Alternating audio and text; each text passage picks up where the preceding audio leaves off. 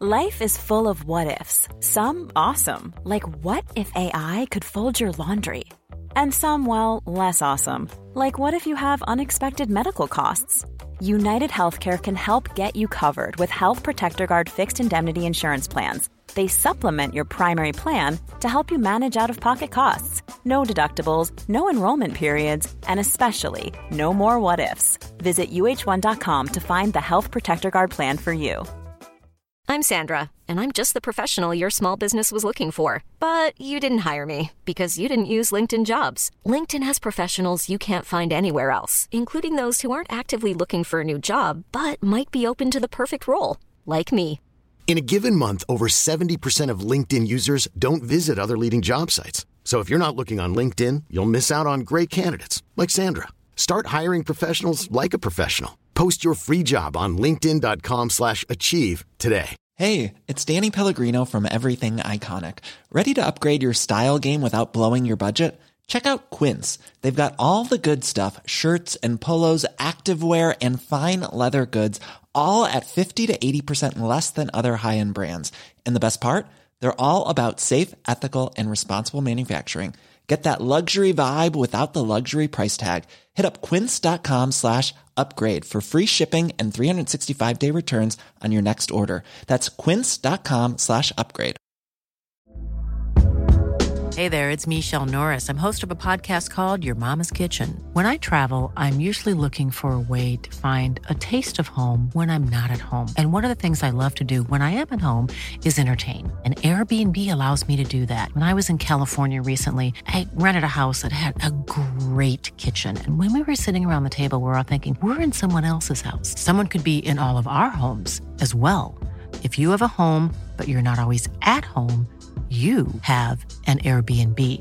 Your home might be worth more than you think.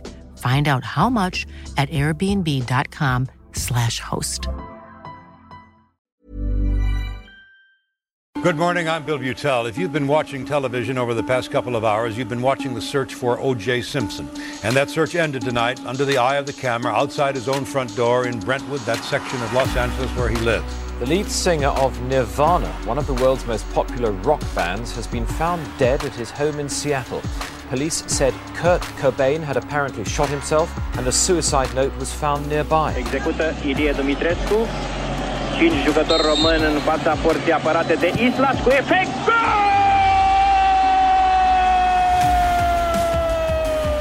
World Cup authorities are expected to announce that the Argentine captain Diego Maradona is to be sent home in disgrace after failing a drugs test. He's already admitted using a banned substance. He tested positive after a random test last Saturday. Hai Florin, atenție, dar a tras în dreapta și este unu la unu. Hello everybody, welcome to Greatest Games on Football Ramble Daily in association with The Blizzard. My name is Marcus Speller, with me is Jonathan Wilson, and with us is Rory Smith, chief football writer at the New York Times, a frequent guest on Radio five Live, among many others, and author of Mister, The Men Who Gave the World the Game. Rory, an absolute pleasure to have you on the podcast, sir. It's always a pleasure to talk to you, mate. Thank you very much. Um, today less we so, go back... Less so Wilson. Yeah, an early insult there, ladies and gentlemen. Um, today we go back to a very warm afternoon at the Rose Bowl Stadium in Pasadena. It was, of course, the World Cup second round match that finished Romania three, Argentina two in the nineteen ninety-four World Cup. Rory, why have you chosen this game? Well, partly because I think the ninety-four World Cup kind of gets a, a bit of a bum rap, to be honest, because I think it's it's generally accepted that it was a bad World Cup, that you shouldn't like the nineteen ninety-four World Cup, that it kind of, similar to Italia ninety in a way, that in a, it was kind of, it was a low moment for global football because it wasn't very, very, very entertaining. You know, it's not, it's not a tournament that necessarily had a kind of defining performance from a player of a generation. It wasn't, it wasn't particularly attacking. A lot of the, a lot of the sort of styles of play, a lot of the teams were moderately defensive. But I think that's a bit harsh because the most important thing about all World Cups is how old you are when you watch them. Mm. And there was something really magical to me as a twelve-year-old watching the ninety-four World Cup, precisely because England weren't in it. So because there was no focus on on any of the home nations apart from the Republic of Ireland, who kind of the rest of Britain slightly patronisingly decided to support. you kind of had this this this world that you didn't really know a vast amount about. Because obviously, I mean, Serie A, I think, was on British T V at the time, but you certainly never watched any Spanish football. You couldn't watch any French football or German football. Uh, I'm not even sure how much of like the, the European Cup slash Champions League was was broadcast, other than the final and maybe the semis. So it was all this, all these players you'd never really seen play, all these all these names you'd never really heard about, all these kits that you probably wouldn't have seen that often, or certainly not for four years.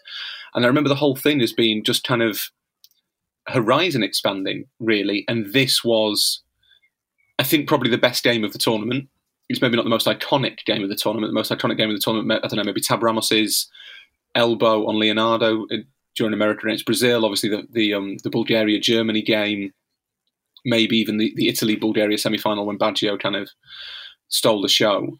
Uh, but this game, I think, was the was was two really high-quality teams. This Argentina team is remembered as being a letdown and and kind of one of those sort of weird period Argentina teams where there's not that much talent. But if you look at the names in it, it's an extraordinary mm. team.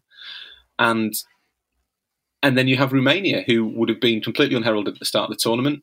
Um, they made the last sixteen, I think, in Italian ninety, didn't they? And got knocked out by the Irish. Mm-hmm. Uh, but they then turned up in the States and have this incredible tournament. And I actually thought that they were they were kind of more entertaining than, than the Bulgarians who made the semi-final. And I just I fell in love with with Romania, and I fell in love with Gheorghe Hagi, and mainly I fell in love with the idea of there being a whole football world out there that I didn't know anything about. And that's why this game's really special to me. Yeah, I think that's... I, I very much agree with you, because I was twelve years old as well when this tournament came around. And and what helped about this match in particular, as with a handful of others, it was at one thirty local time, which meant as a twelve-year-old boy I could watch it back home, and it wasn't too late because some of the games were at one, two in the morning and so on and so forth, and you'd be falling asleep. Um, but uh, Jonathan, uh, immediately, Rory there, saying about the, the, the tournament itself. Um, I mean, what, what were your thoughts at ninety-four World Cup? Because this was pre-journalism days for you as well. Yeah, I mean, I, I was uh, I was uh, eighteen, uh, seventeen, eighteen. Um, mm.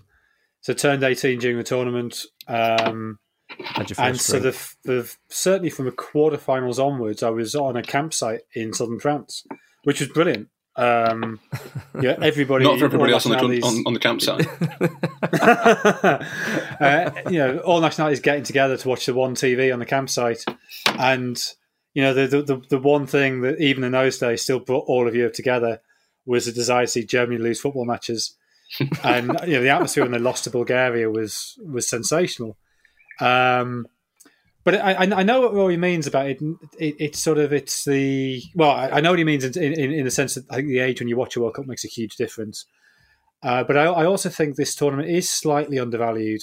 Now, I, yeah, personally, I, I remember the eighty-two and eighty-six World Cups. They were my first two World Cups. And they were both, you know, objectively, they were both brilliant World Cups. Great football, great storylines.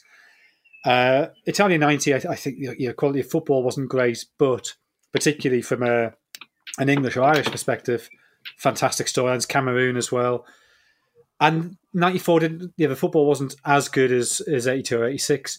It didn't have the, the local resonance of, of, of nineteen ninety. But you look at it, and there were you know there were great storylines. You know, the whole Baggio Sacchi drama.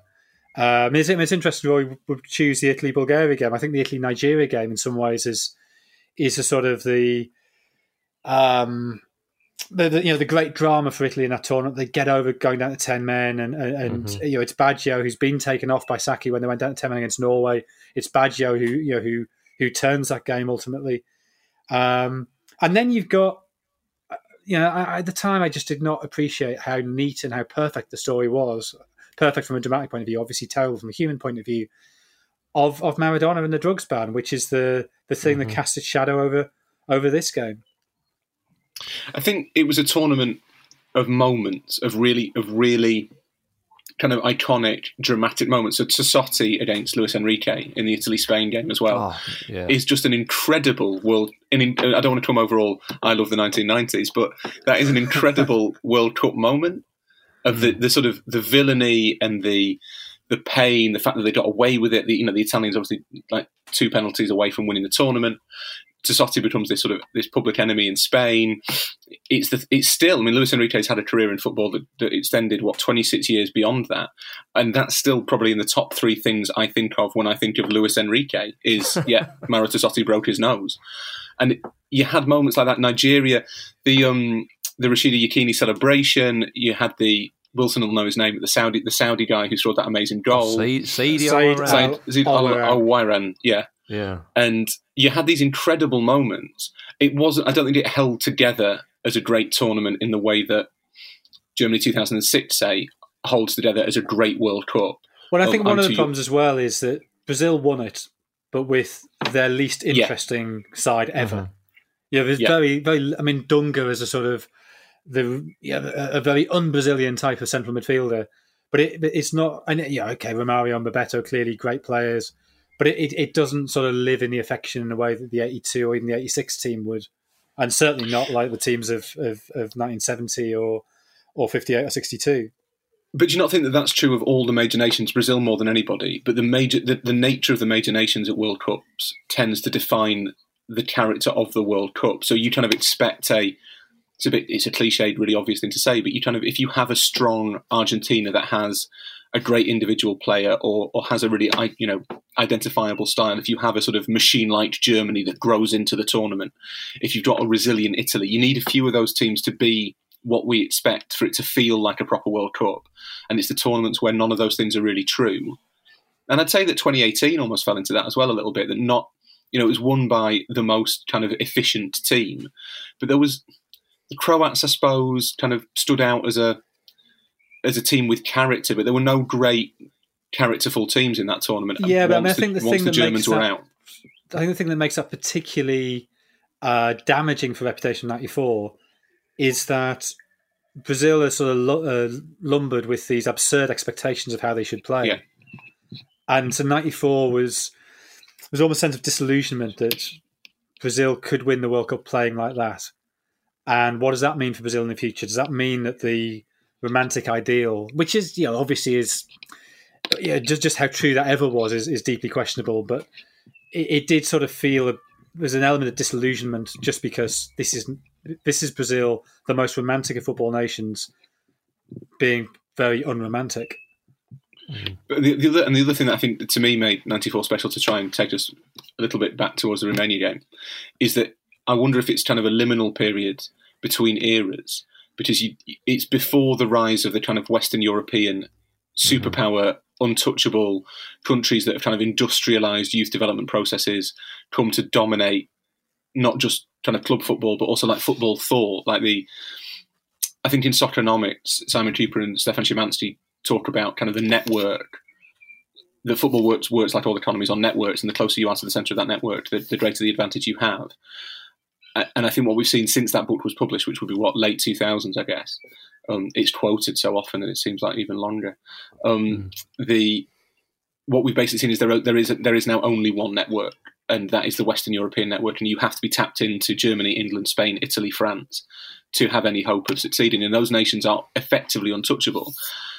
But U S A ninety-four came between before that era, but equally after the era of Maradona, and I guess West Germany as well, um, where where the sport was a little bit more kind of, I guess, talent dependent almost, that if you had one or two outstanding players, you would be good. And you got this sort of free-for-all, and in, into that into that kind of sp- space stepped Bulgaria, who made the semis, Sweden, who made the semis, and Romania, who made the quarters and, and could easily have made the semis, and I think, and probably should have done, because they were, they were better than the Swedes. Yeah. And I think that lent it a real kind of magic, because it felt, for a, for a tournament that's remembered for being quite dour, it felt incredibly unpredictable. Yeah, I, I, one aspect of the, the tournament as well that can't be overlooked was the crowds. The, and and, and for, for this game, a second round match between Romania and Argentina in the United States of America, ninety thousand people in attendance for that game at, at the Rose Bowl. And, and, and the stadiums were full. It was... It was it was a glamorous uh, backdrop. Of course, the States often provides that, and and hundreds and hundreds of thousands, millions of people probably uh, went to watch these games. Um, going back though, you, he's been mentioned a couple of times. Maradona, he was the captain of Argentina for the first two games, scored against uh, Greece, was it, in their in their opening game. And it looked like, Jonathan, that he might have a huge impact and and a big influence over the tournament and, and over Argentina. And of course he would, but not in the way that he would have wanted. Yeah, I mean, I think you've got to take the story back slightly earlier than that, that mm. you know, Argentina had won the Copa America in both ninety-one and ninety-three under Coco Basile. Um, mm. And they'd done it without Maradona. And you know, Maradona had, uh, he had his drugs ban at Napoli. He was being investigated for possession of, of drugs in Argentina. Uh, he owed a, an enormous amount in, in back taxes in, in Italy, which made travel quite difficult for him. Uh, and Argentina, it, I don't. It's almost like they they they sleptwalked, sleepwalked, whatever the past tense of that verb is, into their World Cup qualifiers. And uh, you know, they started well. They went away against Peru. They went away against Paraguay. And they're in a group with Colombia, and I don't think they realised quite how good Colombia were. And, and obviously, you know, the, the ultimate experience of Colombia that that World Cup was, was one of great tragedy. But going into the tournament, they they were, you know, an outsider to win it, a genuine chance yeah. of winning it. That Francisco Maturana, the Francisco Maturana, the the, the the dentist in Medellin, who sort of created this this sort of Colombian style of football that is very dynamic. It's very high tempo, but it's based around people like Valderrama and Tino Espriu and uh, Valencia, uh, Freddy Rincon. It's a very attacking, percussive style of football with Valderrama there pulling the strings. And I, I think it took a long time for people to realise how good they were. And Argentina is sort of drifting through their qualifying process. And suddenly they get beaten in Bogota. And this little seed of panic is sown. And then they draw at home against Paraguay. And Colombia, I think they beat Peru four nil, which meant they went ahead of Argentina in terms of goal difference. So suddenly Argentina have to beat Colombia to, to finish top of their group and qualify as of right, otherwise they're facing a playoff. And that across the game, you're one of the great humiliations of Argentinian football when they lose five nil at El Monumental against Colombia. And the reaction to that in Argentina is extraordinary. So two days later, on Tiempo Nuevo, which is sort of the main, I don't know, like the equivalent of Newsnight or something. It's like the main current affairs, serious uh, you know, program on T V. And they dedicate a, a show to, to this humiliation. And they have Goycochea there. And you know, it's incredible. It's on YouTube, incredible T V, even if you can't speak Spanish. And as Rory knows, my Spanish is terrible. But just the, you'll be able to follow it just by the, the, the faces. And you've got Goycochea there, sort of ashen-faced. And one of the pundits, Jose Sanfilippo, who is uh, a notorious, uh, what's the word for him? As a footballer, he was notoriously difficult. As a pundit, he's notoriously uh, uncompromising. Maybe it's the kindest way of putting it. Basically, a bit of a bastard. And he just lays into Goycochea. And there's Carlos Bilardo sitting at home watching this on T V because it's live. And he's so enraged, he drives to the studio and insists they let him on for the second half. So you've got Bilardo in the studio trying to defend these players. And Bilardo, you know, stopped being coached in nineteen ninety. It's incredible television. But this this is the sort of depth of feeling in Argentina. And they have to go into this playoff against Australia. And into the midst of this, suddenly you have Maradona saying, yeah, it's all right, I'll, I'll play. I'll come back. And he he'd, he'd just started playing for Newell's. So, so Maradona, when his drugs ban finished, played a handful of games for Sevilla when Bilardo was his coach. He managed to fall out with him because uh, Bilardo substituted him. You know, the man who sort of led him through two World Cups has sort of given him completely free rein in eighty-six. Um, but, you know, he turns against him, starts playing for Newell's. Uh, little side fact, on his debut, they had a six-year-old doing keepy-ups on the pitch. Who was that six-year-old? Newell's. Justin Bieber. Yeah. Lionel Messi, correct. Yep. Is that right? Uh, yeah, incredible, isn't it? That's what, uh, we, we, we, Before we before we began this, I, I was saying that sometimes Argentinian history just doesn't feel quite real. It feels like it's a T V show that they've wrapped up a bit too neatly. You you wouldn't get away with that in a real you know, in real in, in, a, in a drama, but in real life, this is actually what happened. How on um, earth have the have the Athletic not done a feature on that yet? Well, yeah. I mean, by the time this goes out, they probably will have done. But they, they have done a feature on, a ev- on everything else. Yeah, if they're not, if they can't do that, then then chance, cancel your subscriptions. Come on. Um, so the, you know, they have this two-legged player against Australia. Maradona plays reasonably well away. I think he sets up a goal, which they draw. They win, win, win back at the Monumental.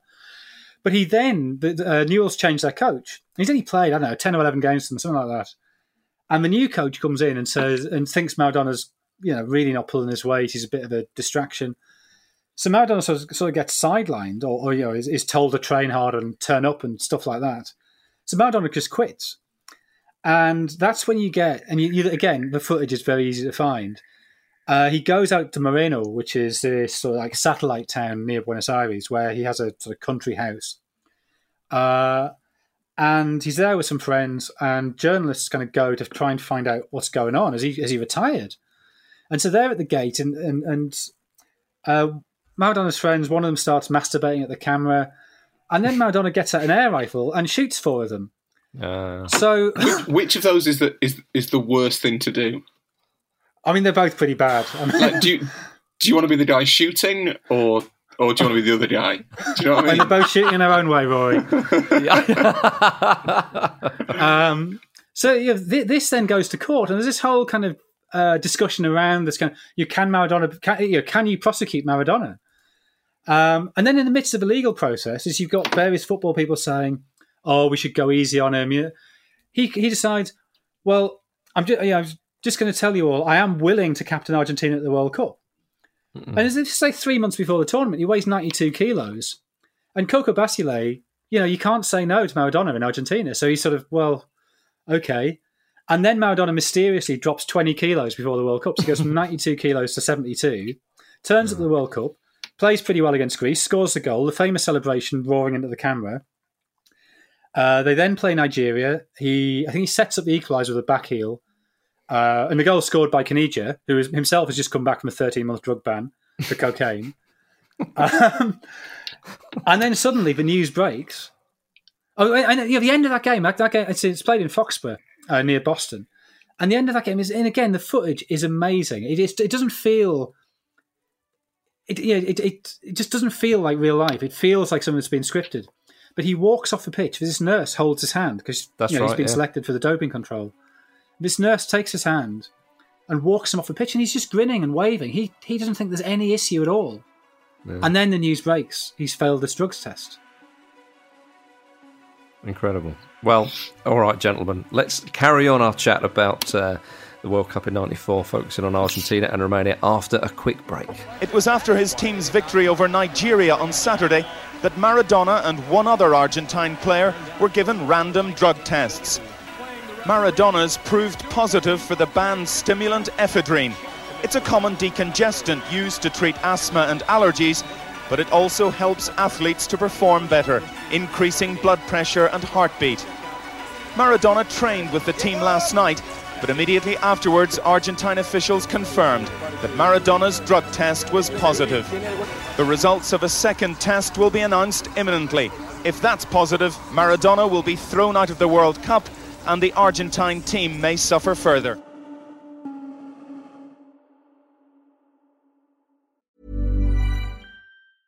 I'm Sandra, and I'm just the professional your small business was looking for. But you didn't hire me, because you didn't use LinkedIn Jobs. LinkedIn has professionals you can't find anywhere else, including those who aren't actively looking for a new job, but might be open to the perfect role, like me. In a given month, over seventy percent of LinkedIn users don't visit other leading job sites. So if you're not looking on LinkedIn, you'll miss out on great candidates, like Sandra. Start hiring professionals like a professional. Post your free job on linkedin dot com slash achieve today. Ever catch yourself eating the same flavorless dinner three days in a row? Dreaming of something better? Well, HelloFresh is your guilt-free dream come true, baby. It's me, Keke Palmer. Let's wake up those taste buds with hot, juicy pecan-crusted chicken or garlic butter shrimp scampi. Mm. Hello Fresh. Stop dreaming of all the delicious possibilities and dig in at hello fresh dot com. Let's get this dinner party started.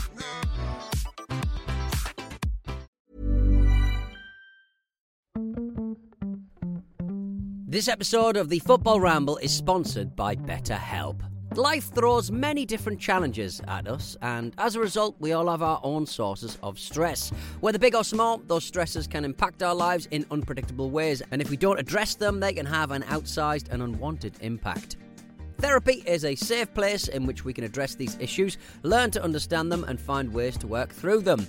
Having therapy can be beneficial to anybody, not just people who've experienced major traumas, even if you may have not considered it before. It could be simply a time for you to get things off your chest, a way to learn positive coping skills or how to set boundaries. Ultimately, it can be whatever you need it to be.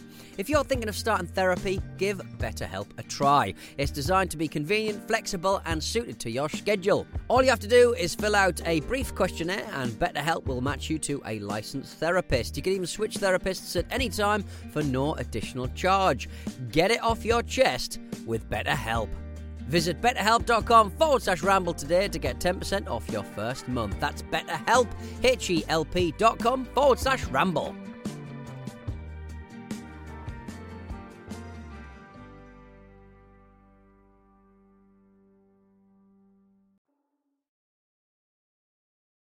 Join me, Pete Donaldson, and Japan-based YouTuber Chris Broad every Wednesday as we offer the lowdown on what's happening in one of the most unique and exciting countries in the world. The Abroad in Japan podcast is home to all things Japan, from things to do... So today we've come to you guys with twelve places in Japan that nobody knows about. ...to the bizarre... When I moved into my new apartment last year, the police guy came to my door, mm. knocked on my door, I opened it, it was a policeman, and he said to me, in English, "I am Japanese policeman." And I went, that's the best introduction you could possibly do as a Japanese policeman. To the downright filthy. And for those of you that don't know what a tenga is, Pete and I did discuss how to describe it best before doing the podcast, and I'll let Pete describe what a tenga is. What is it, Pete? It's a solo, male, silicon-based ordnance aid, so to speak. Brilliant. New episodes every single Wednesday. Listen now wherever you get your podcasts.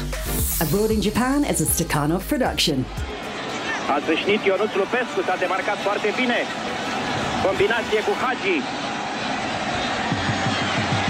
Centrarea lui Hagi, Ilie Dumitrescu, goal!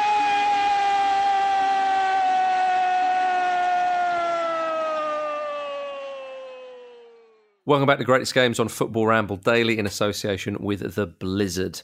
Let's turn our attention then to Romania, if if we can, gentlemen. It, Rory, the same as you, I, I fell in love with Romania, uh, their, their football team in this tournament. Hagi was there. But, but if you look further into this team, I mean... Dan Petrescu, Daniel Prodan at the back, Miodrag Belodedici, um, Gica Popescu, Ilie Dumitrescu, uh, Munteanu, you know, Raducioiu. These were this was a this was a great Romania side, and one can forget, especially with Romania not really pulling up trees at all in the twenty-first century. Uh, we had a few moments at Euro two thousand, to be fair, but in the nineties, especially uh, at, at this World Cup, Romania, it's probably their golden generation, you might say. I mean, I would have thought so. Jonathan might have, have stronger views on whether it's the official Romanian golden generation, but I th- think it's certainly the one that kind of captured the world's attention, because obviously not only did they have the run to the quarterfinals here, they got to the last sixteen, as we said earlier, in um, in Italy in nineteen ninety, but then obviously there's the, the whole blonde hair thing in ninety-eight as well, where they yeah. they kind of became, I guess, part of the kind of the regular lineup of World Cups, like what you expected of Romania changed completely in those ten years, effectively, that they became a kind of, obviously not a, a European superpower, but but a, a team that was going to be good at World Cups. And I remember when England yeah. played them in two thousand, it was it was the sense was the Romanians are dangerous. You know, you wouldn't mm-hmm. want to play Romania. That there is, to people listening now who've who've kind of only been aware of them over the last, say, fifteen years, that will sound really weird, because Romania are no longer a particularly relevant force, even at a European level. But in the nineties, they were. They were kind of a, a good World Cup team. And I think what what made it special was that it kind of came out of nowhere for people who weren't, I guess, familiar with those names. Because obviously none of them played in England. Belodedici played in a in a European Cup final. Um, he played in two. Will, he played in eighty-six. Yeah. Played in two, yeah, of course, yeah. Played in two, yeah. Um, I mean, you know, that's, that's something that you're, you're, you're clearly right what you're saying about the Romanian national team. But Stour had been in two European Cup finals in the eighties. Yeah. But I suppose, yeah, that's true. I suppose there's maybe enough enough time elapsed between those finals and and the ninety-four World Cup that perhaps some of the names would have faded from view, because obviously didn't have this saturation coverage that we have now. Um, you know, the vast majority of that squad were playing for mm-hmm. Dinamo Steaua or Rapid Bucharest. There was, uh, I think Popescu was at P S V Eindhoven at that stage, Raducioiu was at Milan, and Hagi was at Brescia. So this is this is Hagi pre-Barcelona, I think, isn't it? So it's not even like he'd he'd been part of that dream team that had got to the to the European Cup final. So mm. it, it had this kind of mystery power. It's the same, it, completely the same with Bulgaria, that these were unfamiliar names from unfamiliar teams. And because in Britain we were watching it basically without a horse in the race and without that sort of endless focus on what will England do, this kind of blank slate almost suddenly appeared in this bright yellow kit. Uh, and their, their their away strip was red, which was equally iconic for me. Yeah. And they had, you know, Dumitrescu was this incredibly quick winner. Popescu, Gheorghe Popescu was one of the most kind of elegant players you'd ever see, really. He was, I know, I think I think he became problematic later in life, Gheorghe Popescu, but he was a he was a wonderfully kind of graceful footballer for, for effectively a centre-half. Petrescu was a kind of bustling, scurrying, quite quick, uh, attacking fullback. Um, and then in the centre of it all, you had this absolute genius, who this little kind of slightly dumpy man, who in the fir- in the in the group stage, it wasn't the first game. It was the th- I think they played Colombia third. No, they no they played Colombia first. In the first game against Colombia, yeah. scored that ridiculous goal from way out on the left hand side um, that looked like a mishit cross, but really wasn't. And he just it, he seemed. I mean, Jonathan's completely right. The Maradona thing overshadowed everything, because he, it was still relatively, there would only be about ten days, I guess, between him being banned and this game happening. And it did it did still feel as though Argentina were were the favourites, because if you looked at their lineup, you still had, you know, front two of Batistuta and Balbo, Ariel Ortega behind them. Mm-hmm. You had Fernando Redondo and Simeone in midfield. You know, these were high-quality, Jose Chamot at the back. It was a really high-quality team. And basically Romania were one brilliant player and all these other people whose names ended in coup and you'd never heard of before, certainly to a twelve-year-old in England. Uh-huh. And the way that they just sort of fe- I remember the fearlessness of that performance, and it hadn't occurred to me that I, I would have watched it all, because I'd have been allowed to stay up and there would have been no question that I, that I, you know, that it, it was appropriate for me to watch it. Although I suppose I probably should have been at school. I wonder why I wasn't at school. Um, mm. The and they just didn't seem to be in any way kind of fazed by the fact it was Argentina, who'd been in the final four years before, who were a recognised kind of Argentina hard-world football nation. And Romania just just swept them swept them off the pitch. Argentina Argentina played quite well in that game, but Romania weren't, they didn't buckle, they weren't cowed, they weren't scared, they didn't look like underdogs. And they had this really kind of slick, not neat, neat, neat is the word that journalists always use to describe teams that pass the ball well, but they weren't neat, they were slick. There was a speed to it that neat doesn't quite encapsulate. And they, they just, they matched them and they they and they bettered them, basically. They were, I mean, there were endless chances yeah. for both teams. But the Romanians weren't scared. And the, the, the other thing to remember about that Romania performance was that Dumitrescu was playing up front because Raducioiu was, I think, suspended. Yeah, and Dumitrescu was a winger. He wasn't, he wasn't really a striker. They were effectively playing kind of with a false nine. They were, no one called it that because we weren't so horribly pretentious in the nineteen nineties. But the, he was a false nine in the, in the sense that mo- most false nines are false nines, which means someone who's not normally a striker is playing as a striker, so we'll call it a false nine. Mm-hmm. But he, he, I guess, I guess he gave them that such speed up front that they, they had that outlet that allowed them to be even slicker, to ramp it up again, to be even more kind of effervescent in the way they played. And I just remember thinking throughout that tournament with Romania how how different that football looked like to the football that we saw in England at the time, most of the football we saw in England at the time, how technical it was, how fast it was, how smooth it seemed to be, and how breathtaking it was. And the, the third goal, the one that eventually proves to be the winner, which is Dumitrescu slipping in Hagi on the counter-attack, sums it up. Like it was, that was not a goal that you saw that often in early nineteen nineties British football.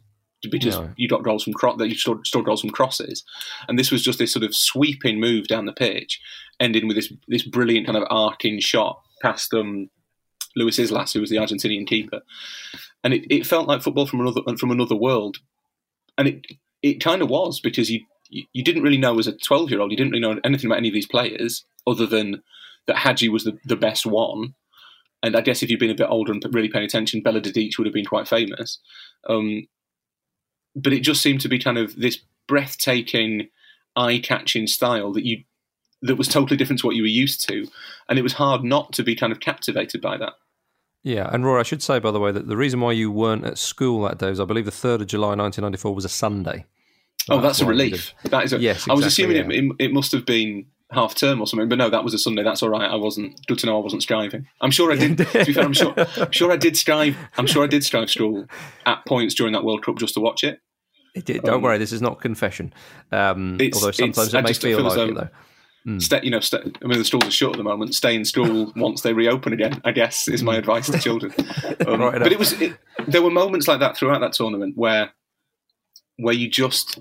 And it was a really interesting time to be an English football fan, which is not normally a thing that is interesting, because that summer was... Re- because England weren't there, I kind of get this impression now, looking back, that there were just loads of scouts for English teams who who hadn't been able to sort of scam their clubs to, to pay them for a, to pay for a flight to the States, to let them sort of schlep around the U S for a month, uh, and just watching on T V thinking, oh God, he's good, he's good, he's good, I'll sign him.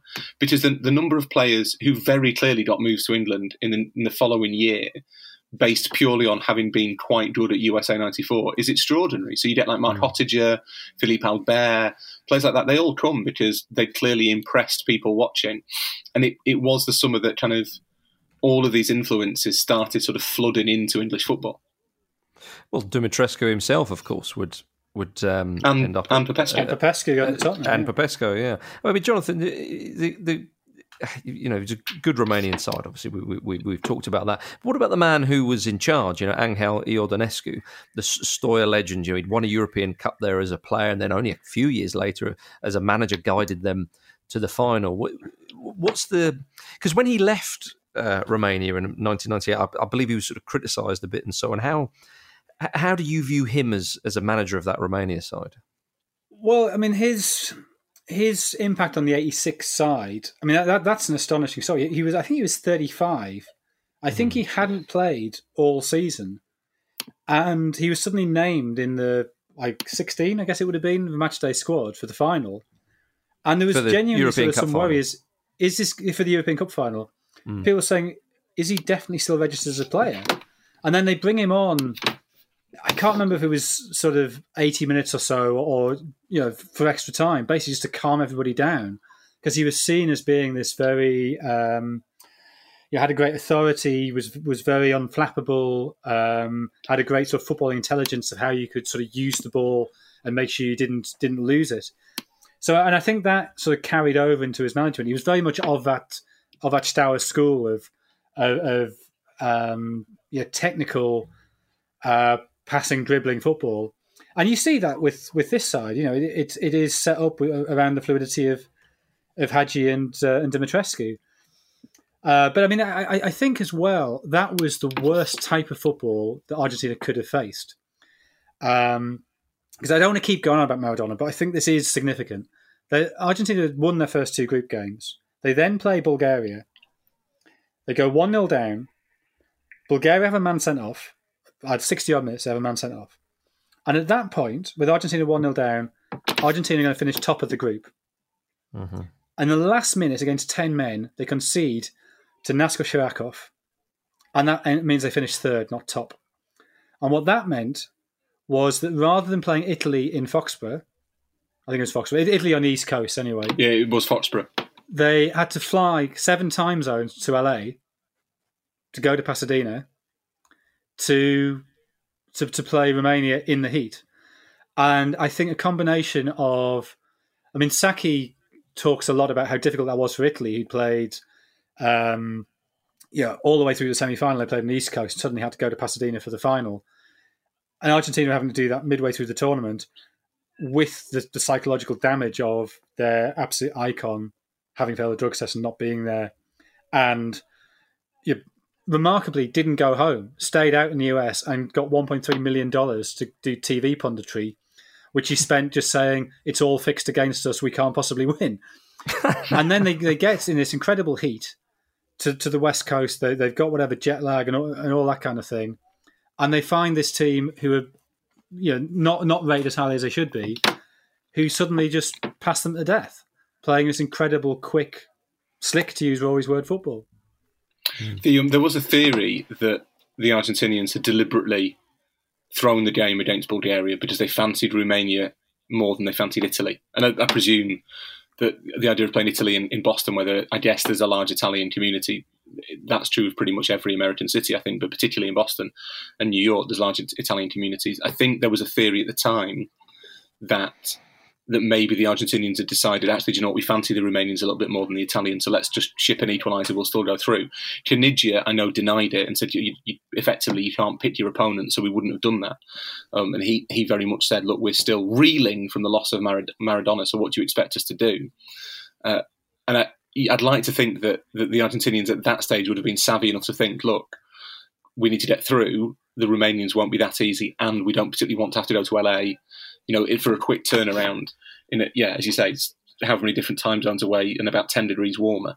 Um, but there, there was a sense that the Romanians were the were the underdogs, and I guess that that's that's unavoidable because it's Argentina, and you you know you expect Argentina to to be good at tournaments, especially because that team had lost the previous final, won the World Cup before that. They they were a an elite sort of superpower, and the Romanians were effectively, I don't know, kind of who would be their equivalent now, like Mexico maybe. That sort of team that sort of did okay at World Cup, something like that.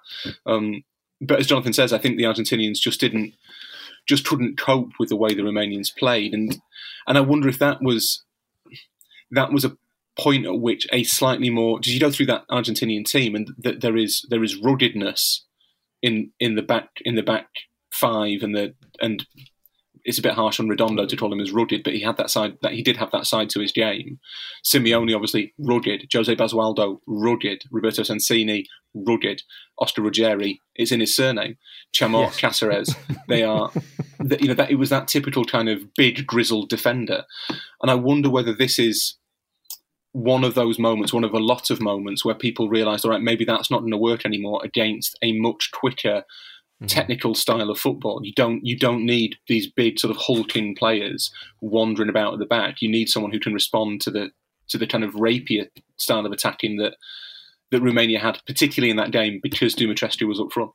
Well, and, and the great thing for Romania was that they they just started perfectly. You know, yes, they they start on the front foot. Eleven minutes in, they get a free kick on the left, and actually a very similar position to that from which Hagi had scored against Colombia, and Dumitrescu. I mean, there's no question that Dumitrescu is shooting. It's not a position for which many people would shoot, but he picks out the top corner from from way out on the left. And suddenly, you know, any any doubt Romania had that, you know, can we can we cope with this this this side have, have gone. Mm-hmm.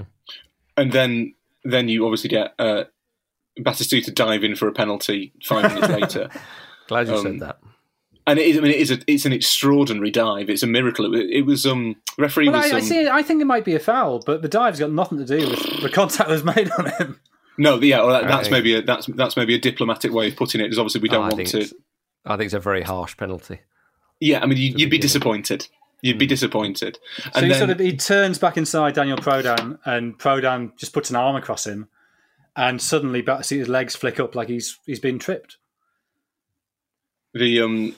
And then he he converts the penalty, obviously. Um, and we, you know, you, it's Gabriel Batistuta. We don't want to kind of use sure. his name in vain, the angel Gabriel. But um, that's the point at which Romania might buckle, and they think they might just bear in mind that was that was Batistuta, probably funny enough at the start of his peak, I guess. Like he was, but recognised as one of the best strikers in the world. This sort of uniquely dangerous, um, quick, good in the air. I mean, basically a complete striker, and mm-hmm. he's. He's up front with him because because Maradona and Caniggia aren't there. Is um is Abel Balbo, who who I think of now basically as a sort of slightly trundling thirty-four year old, because that's that's kind of what he seemed to be for about ten years. But at that time he was he was a very useful, quite sort of strong but but technically adept striker. Both of them in Serie A. You've got obviously a midfield of Redondo and Simeone. That's That there's there's an abundance of class there. Ariel Ortega was the was at that stage still the next Maradona. He was the, the coming superstar, and the Romanians at that point, in fact, in most in most sort of football histories, in most of these incidences, what happens is as soon as the big the big team remembers, oh yeah, we can play, the little team kind of crumbles a little bit. But Romania scored two minutes later, and it's a brilliant finish. It's another. Oh, I think it's another beautiful goal. An, another. I think it's another Hagi through ball. And it's a, yeah, it's do, it's a, it's a yeah. pair of one twos. Yeah, it's it's, it's so a, it's a Hagi to Dumitrescu goal. to Hagi, and then just a beautiful clip ball. It's the perfect pass. And Dumitrescu runs onto it. And the thing with the finish is just the awareness of mm-hmm. the pace of the ball that's coming to him, you know, the, the, yeah. the, the awareness of his own stride pattern, the awareness of where, of where Islas is, and just the, the the tiny little touch on it just to just to knock it past Islas. It's but such an absolute goal. The genius of it is that it's the wrong touch. It's not... I don't... You very rarely see goals scored like that. He puts it... He doesn't... As you watch it, that's not where you expect Dumitrescu to put it, and it makes it actually makes his last look a little bit stupid. And you think, oh God, how's that? So because it sort of it almost trickles in, doesn't it? It doesn't. It's not kind of a. It's not swept home with great with with with great sort of pizzazz. It's not a powerful finish. He just sort of trickles it in, and you think, God, that's bad goalkeeping. But you watch it again, and you think, well, yeah, he's completely done him, and he's almost put his the way that he shapes his body. Is incredibly difficult to do because it's not it's not the finish that you it's the finish that you, I'm, I'm for a journalist I'm dreadful no, I, at describing I, I totally, what's happened on a on a pitch, but yeah. you expect him to basically to go across the goal. He should sweep yeah, it across exactly the goal, it. but he there's, doesn't. There's basically two things he can do there. One is take a touch, or if he's going to hit it first time, he sort of swings through it and hits it, you know, across goal into the left hand post, and he does neither. It's sort of a little. I don't want to say a stab because a stab sort of makes it no, sound with, sort of slightly not, uncouth. It, It's, it's with his it's, it's, it's with his instep. Little, it's with his instep. Yeah, it's a little caress into the, you know into the other corner. Mm. It's um and, yeah. it, and it completely fools. I mean, his last looks. His last, I think, just stands there. I, I think he, he he cannot compute what Dumitrescu has done. Basically, mm-hmm. It was one of the goals of the tournament for, for my money, and that is that was the epitome of that slickness that you've you've mentioned, Rory. It was absolutely stunning, and Hagi. in the in the build up to that goal with a phenomenal pass, and then of course into the second half, him and Dumitrescu again, um, they they break away. Dumitrescu runs down the pitch. You've already mentioned it. Puts his foot on the ball, and Hagi scores. I mean, Jonathan, you mentioned about how you know if you were to script things, you know sometimes things are wrapped up in in too neat a package. But Hagi, I don't, I can't remember. I don't know whether this nickname was before or after this tournament. Nicknamed the Maradona of the uh, the Carpathians or the Carpathians, forgive pronunciation. Uh, plays not too dissimilarly to Maradona, a similar temperament of a man. Was, was there a kind of changing of the guard there, or am I trying to wrap that up too neatly? Do you think? Oh, well, I, the thing I was going to say there, which is I'm not unrelated to what you're talking about, is mm-hmm. that that little little hold up. Of, of uh, Dumitrescu, and he's got yep. he's got a player goes to his left. I can't remember who that is, but it, there's two two opportunities he has to lay him in, and he doesn't. He waits because you know he's waiting for the better opportunity, and that mm. moment of stillness is such an Argentinian phenomenon, la pausa. Oh, yeah. And it's the thing that Argentinians talk about more than anything else is you know is that moment of stillness before the final pass, and Dumitrescu does it to them. And then, yeah, Hagi running on. And again, it's he doesn't have to take it first time, but just for the aesthetic, it's good that he does.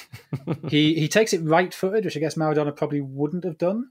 But but yeah, I mean, you can see why why the comparison is drawn. That yeah, physically they're quite similar in in, in being sort of, sort of short, squat figures, which I guess gives them a low centre of gravity, allows them to turn as, as sharply as they do.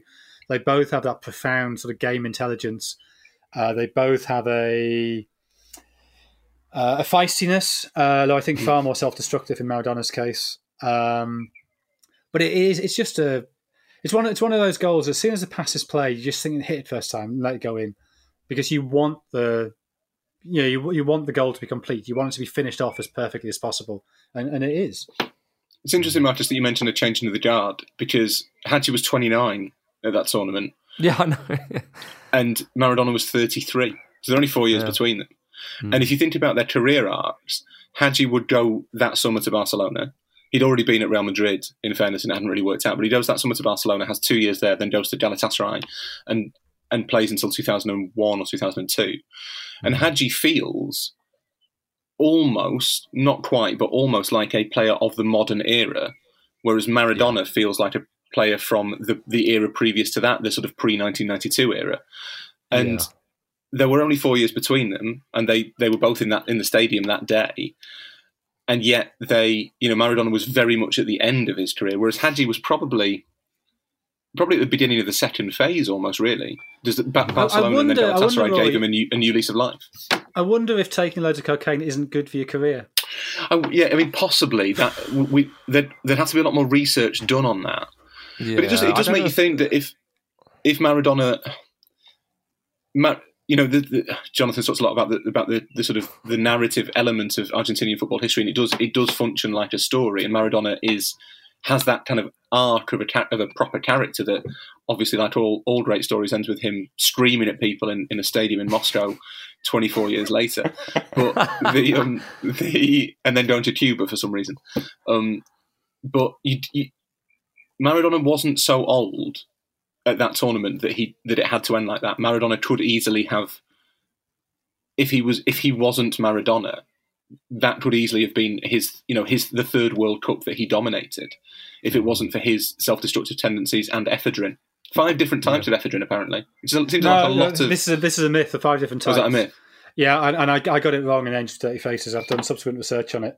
It's uh, when you take uh, whatever supplement was he took, which contained ephedrine. Uh, or at least his excuse was that the U S version of this drug, of his supplement, contained ephedrine, whereas the, the Argentinian version didn't. But it's uh, when it metabolizes, it breaks down the five different components. So it was regularly written as being a cocktail of five drugs. It's not. It's just right. how it manifests when you test it after the body's processed it.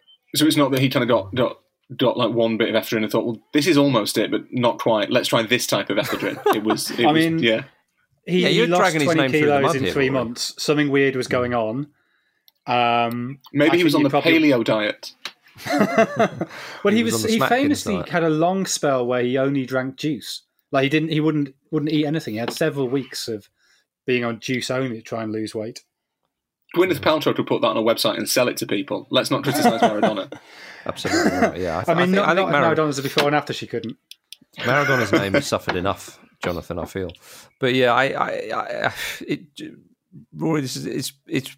been great talking to you about uh, about this game and, and Maradona and Hagi. And, and I suppose just to finish my point with Hagi is that the way Hagi's international career finished, if I remember correctly, is him being sent off against, I think it was Italy in Euro two thousand, when he gets a second yellow for diving and he's kind of ushered off the pitch and he's effing and blinding at the referee and, and so on and so forth. And it kind of ended in a bit of disgrace. But in the twilight of his career, you know, his best times in football, you'd probably say in terms of trophies, were at Galatasaray, where he won the league and um, UEFA Cup and, and, and so yeah. on. Yeah, exactly. Yeah. And not too dissimilar to Maradona in Napoli. I know, obviously, Serie A is a far bigger uh, league in, in in pretty much every sense, you know. But uh, I, I think the parallels of, of, of the two are quite interesting. Well, I mean, don't forget, Mark, because he was sent off in that UEFA Cup final as well. Oh, yeah, so he was. Oh, he was, wasn't he? Yeah, yeah. Yeah. He's the, yeah, I think, I mean, the, the, lower. Yeah. The um the the Maradona of the Carpathians tag didn't wasn't just the technical ability. I think there were other similarities. It it feels inherently trite and a bit kind of yeah. oh, you're just calling the Maradona of the something and, and it'll be fine. And I'm not sure whether whether that was a nickname that was given to him from outside Romania or whether anybody actually called him that in Romania. Um, but I think the, the parallels between them ran. Obviously not the full, not the full gamut, because as Jonathan mentions, Maradona very much kept the cocaine to himself, which is part of the problem, I suppose. Um, the whereas Hagi Hagi's temperamental side was was there; it wasn't sort of narcotic induced or anything like that. The but there was a, there was an element, but then I guess maybe you need that. Maybe you need that to be that sort of player, to be that kind of impulsive genius. You have to well, be I impulsive. I think there's also comes, with, comes they, at they a cost. Are, they are both outsiders, right? The yeah, Maradona. Um, is of indigenous heritage. Um, Hagi uh, is of Macedonian heritage, which, you know, there is an ethnic difference within Romania. So, you know, they they, they neither of them have sort of come through a sort of comfortable route. They, they're both sort of outsiders within their own communities to an extent. And I, you know, I wonder if that sort of conditions that kind of mentality as well, that maybe you don't quite trust the establishment at any point. And obviously, if you take enormous amounts of cocaine, a certain amount of paranoia is then in- induced. Absolutely, yeah. Um, well, gentlemen, we could we could talk for the rest of the rest of the afternoon, I'm sure, about Hagi and Maradona and so on, but we have to finish there. But Rory, it's been a real pleasure talking to you about uh, about this match in the wider context of of U S A ninety-four and the careers of Maradona and Hagi. So, thank you very much for coming on the podcast. No, thank you very much for having me. I've really enjoyed it. I'm going to go and watch that Dumitrescu doll on YouTube again. That's my, yeah, that's my plan for the everybody, afternoon. Everybody should do that straight away if you haven't done already. Um, for more stories like this, do check out the blizzard dot co dot U K. Um, but thank you again, Rory. Uh, thank you, Jonathan, of course. And thank you, everybody. Uh, we'll see you next week for another great game in the history of football. Cheers. Corner înalt executat deasupra punctului care marchează unsprezece metri. Minge câștigată de Ilie Dumitrescu, posibilitate de contraatac. Seime și în fața lui Ilie Dumitrescu, un singur apărător argentinian, a apărut și al doilea. Ilie Dumitrescu întârzie, pasează pe partea dreaptă lui Hagi. Gol! România! Gheorghe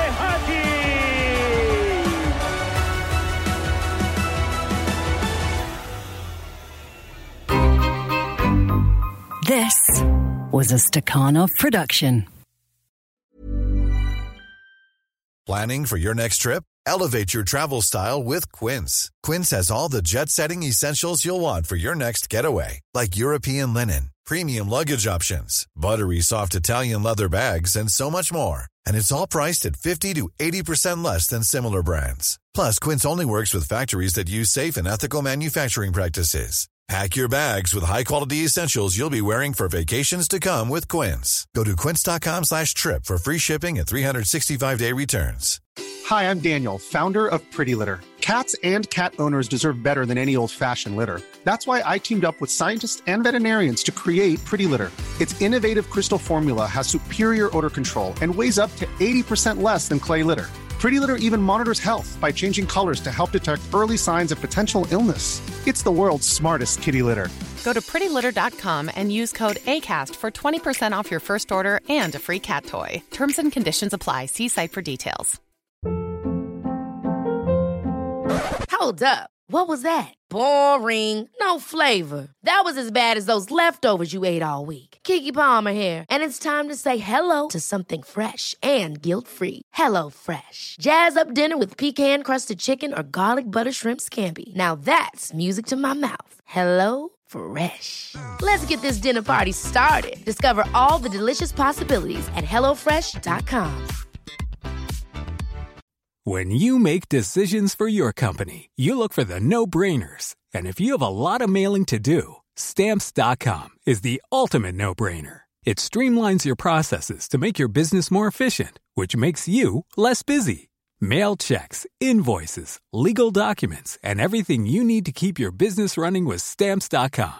Seamlessly connect with every major marketplace and shopping cart. Schedule package pickups and see your cheapest and fastest shipping options from different carriers. With rates up to eighty-nine percent off U S P S and U P S rates. And with the Stamps dot com mobile app, you can take care of mailing and shipping wherever you are. Make the same no-brainer decision as over one million other businesses with Stamps dot com. Sign up with code PROGRAM for a four week trial, plus free postage and a free digital scale. No long-term commitments or contracts. That's stamps dot com.